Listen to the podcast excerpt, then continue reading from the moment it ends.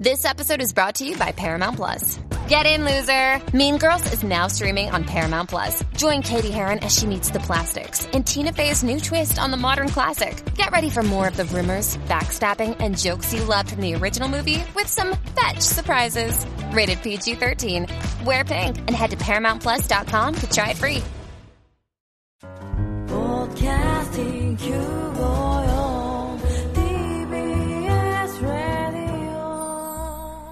TBS ラジオ、ポッドキャスティングをお聞きの皆さん、こんにちは。安住紳一郎の日曜天国、アシスタントディレクターの刈谷陽子です。日天のポッドキャスティング、今日は288回目です。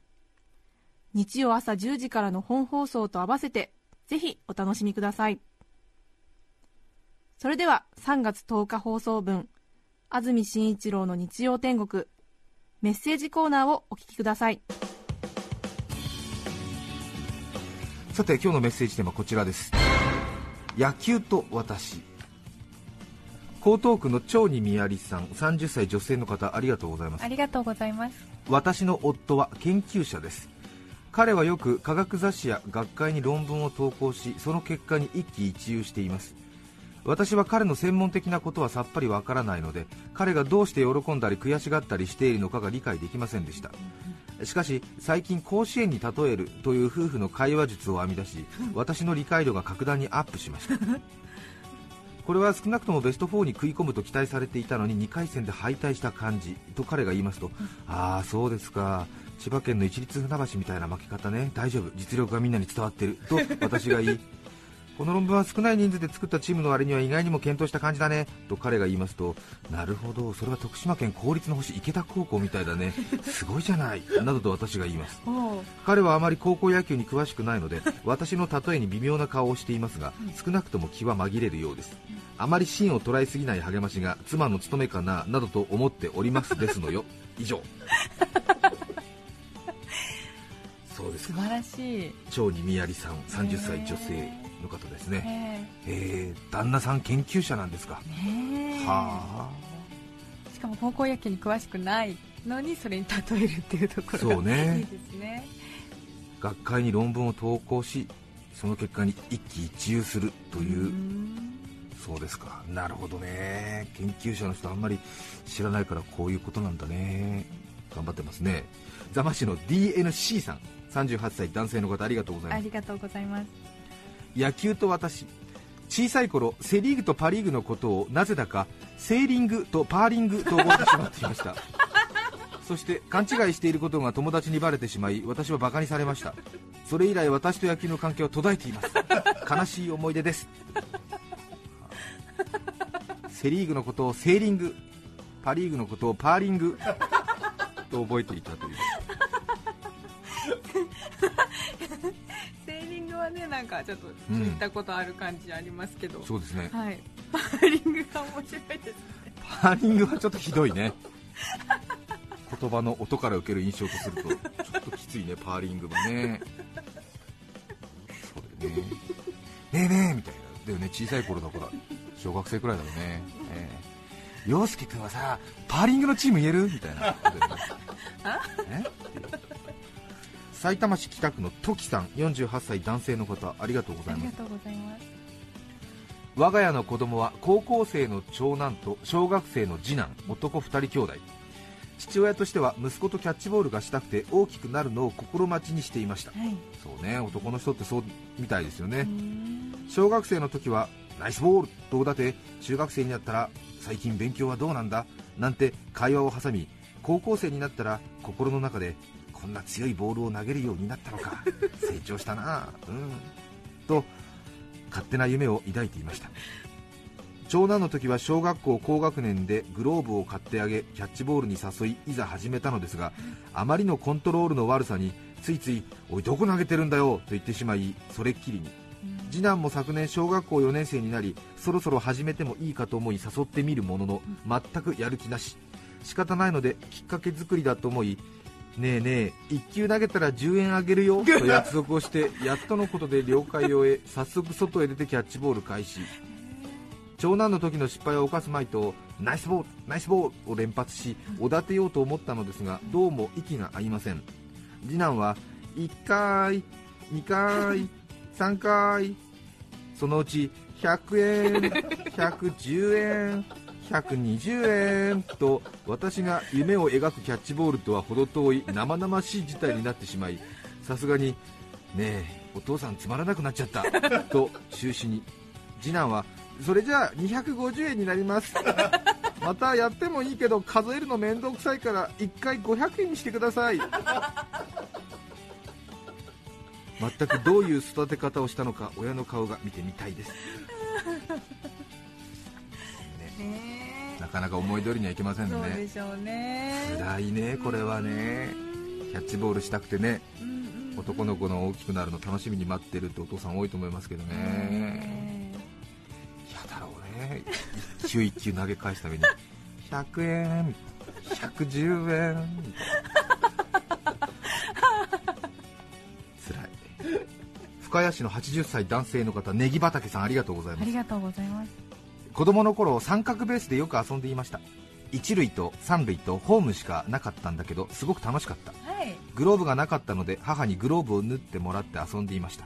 お寺や家の裏庭で晩ご飯ができるまで勉強しないで遊んでいたのでよく母に怒られました。三角ベースという言葉は死語になりそうなのでとても寂しいです。今の子供たちは三角ベース知ってるのかな？うーん。そうですね。え。え。そう大体ね9人集まらないんで簡素化してええええ。一塁三塁とかね、はい。えーして三角形にしてやりますよね。三角ベース。ですよえね。え私知ってますよ三角ベース。うんうん私も知っていました。ええ。はい。そうなんですよね。やりましたやりました。ハンドベースハンベイとか言ってねへえバットじゃなくて手で打つんですよね。あの柔らかいビニールのボールを、えーはい。右手で。ちょっとねあのジャージとかトレーナーの袖をぐーっと伸ばしてねそれをこう手のひらでぐーっと掴んで、そうするとちょっとあのなんか痛くないみたいなことでそうですね、えー上着の袖を手袋代わりにして構えてできたボールをパコンって打つっていうね。あそうなんですよ。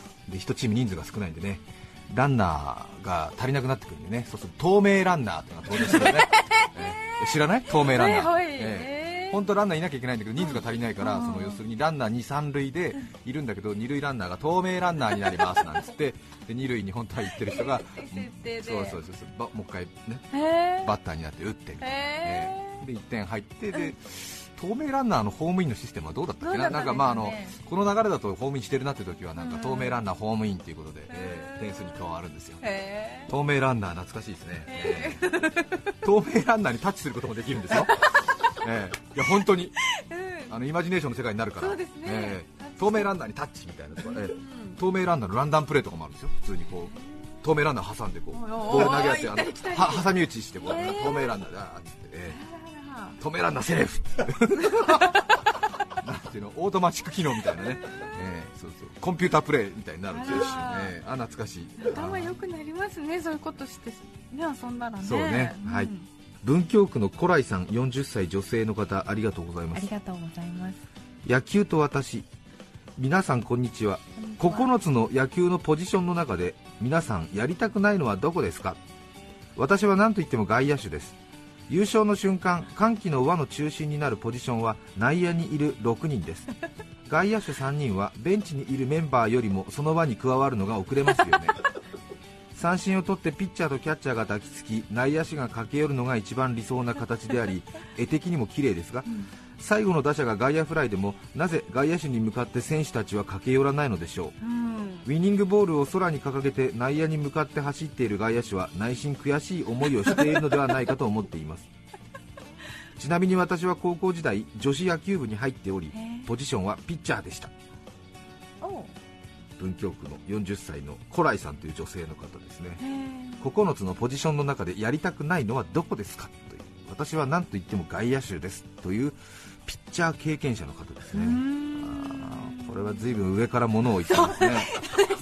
あの最初外野手だったのかなと思って聞いてたんですけど。そうですよね、ええ。えー野球ね詳しくない方はポジションわからないかもしれませんけれども、まあ、ボールを投げるピッチャーがいてマウンドという山の上からボールを投げていますが受けるキャッチャーがいて一塁ベースが3つありますがまず一番最初に行く一塁にファーストがいてそして二塁の手前にセカンドがいてそしてえーショートがいてサードがいてそして外野手は左から左翼手のレフトがいてセンターがいてライトがいてということですね、はい。そうです。か確かにそうですね。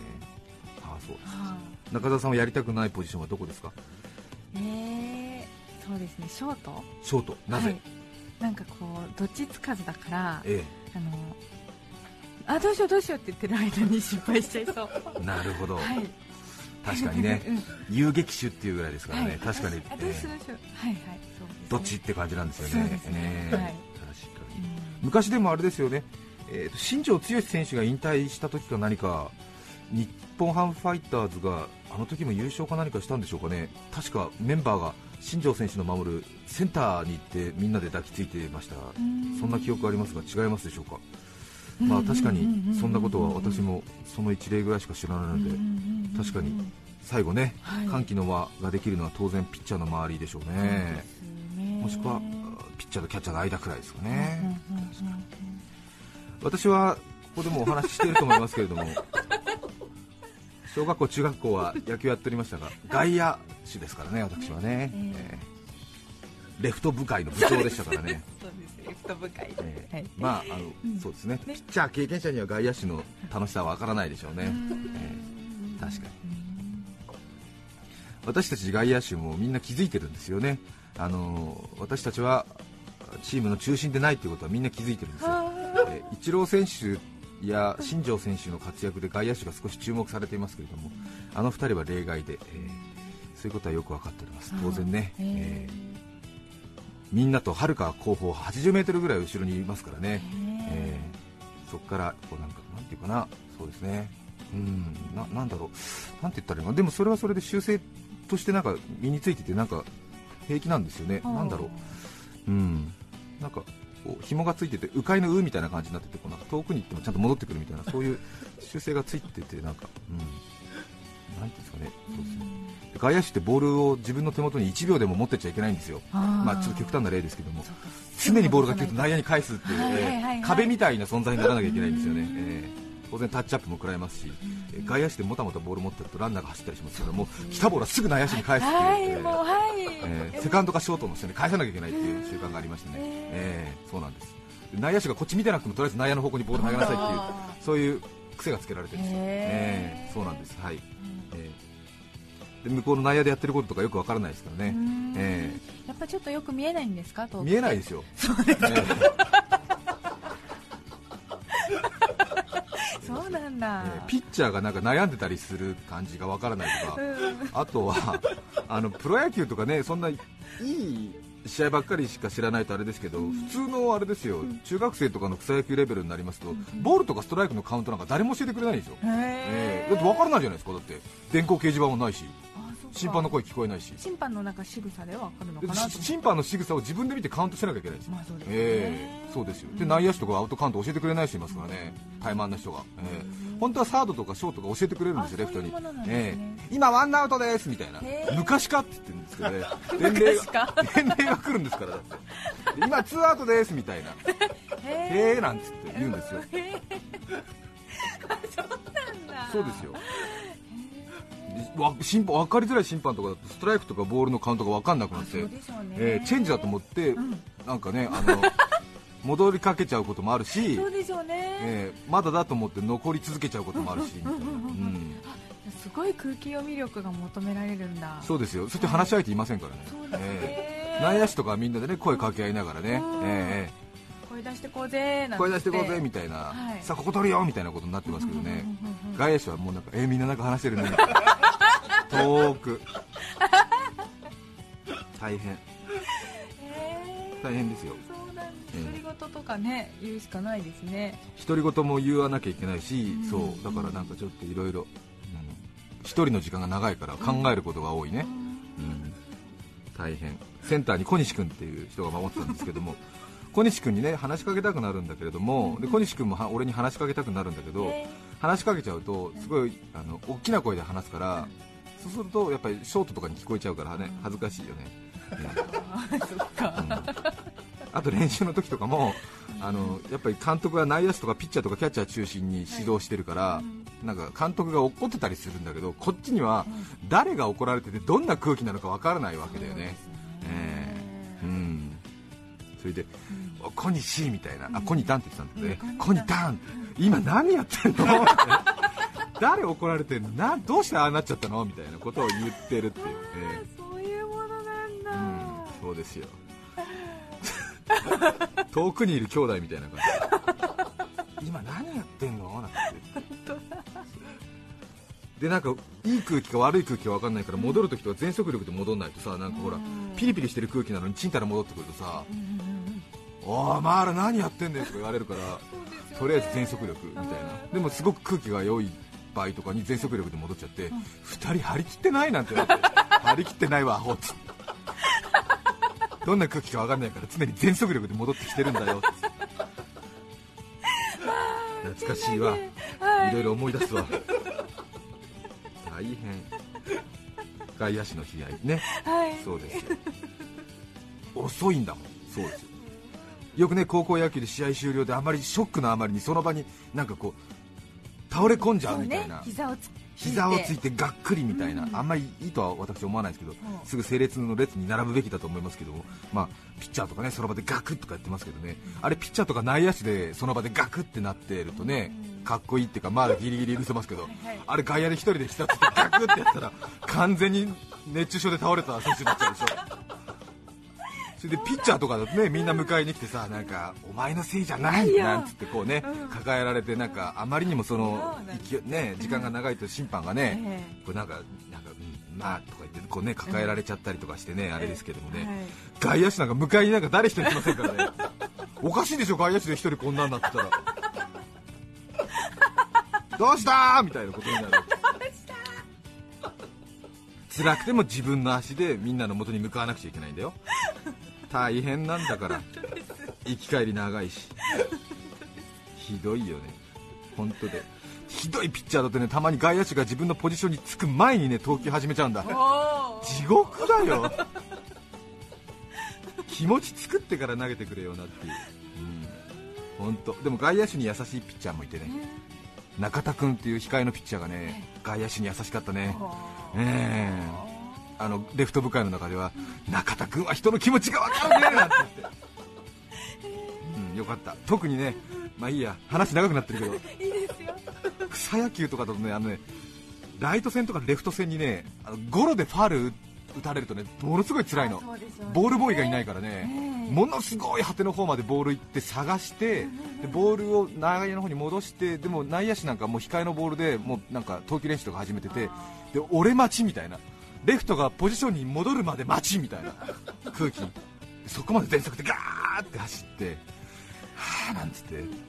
ファールって分かったらコーチ足で止めろよなんて思いながら、はぁって戻ってきて、はぁはぁつってそれで今度逆の左中間センター寄りの方に打たれるとさなんかさはぁはぁみたいな自転車操業になっちゃってるレフトみたいなことになってその時に中田君はきちんと俺がレフトのポジションについて息を整えるまで俺を見てて待ってんだね。へオッケーなんつって。俺アズって言われたんだけどアズオッケーみたいな顔でねね。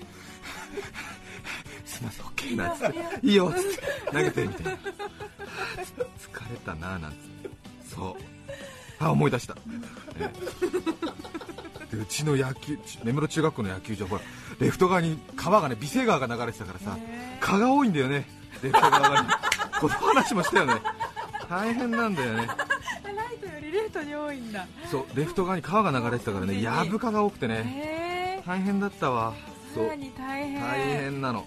そう。こっち側の方にファールとか打たれてさ、でボールがザザザーなんて草のさ中に入っていく音あ思い出すわ分からないでしょボールでもボール探すまでさあれだもんあのー試合開始っていうか練習再開できないからみたいな、ねみんながこっちポワーンと見てるからうわーみたいな地獄地獄プレッシャープレッシャーみたいな早くボールボールボールみたいなで足でさーなんてね草むらかき分けてやるでしょ。それやぶかがブワーってくるでしょ。ブワーって刺されてかゆいよかゆいよ。刺されてピシッピシッとやりながらボール見つけてボール投げてガーッと走ってまた刺されたよっって。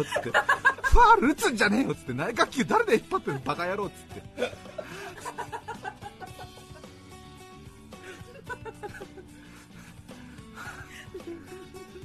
外野手結構楽しいですよ。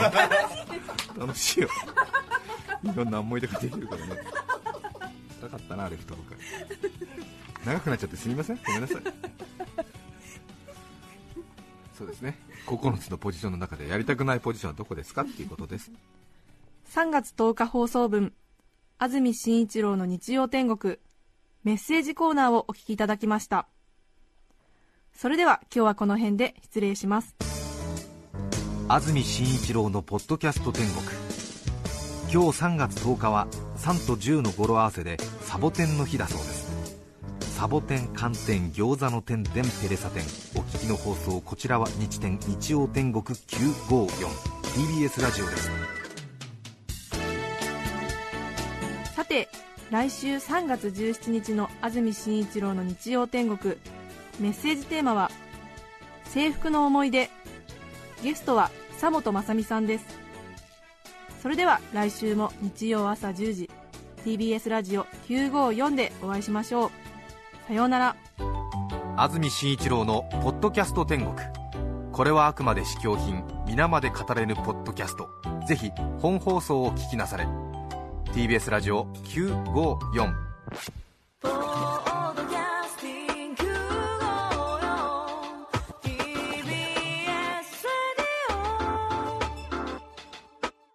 TBS ワシントン支局の樫本照之と涌井文明です。ポッドキャスト番組「週刊アメリカ大統領選2024」では大統領選の最新の情勢やニュースを深掘り。現場取材のエピソードや舞台裏も紹介しています。毎週土曜日午前9時頃から配信です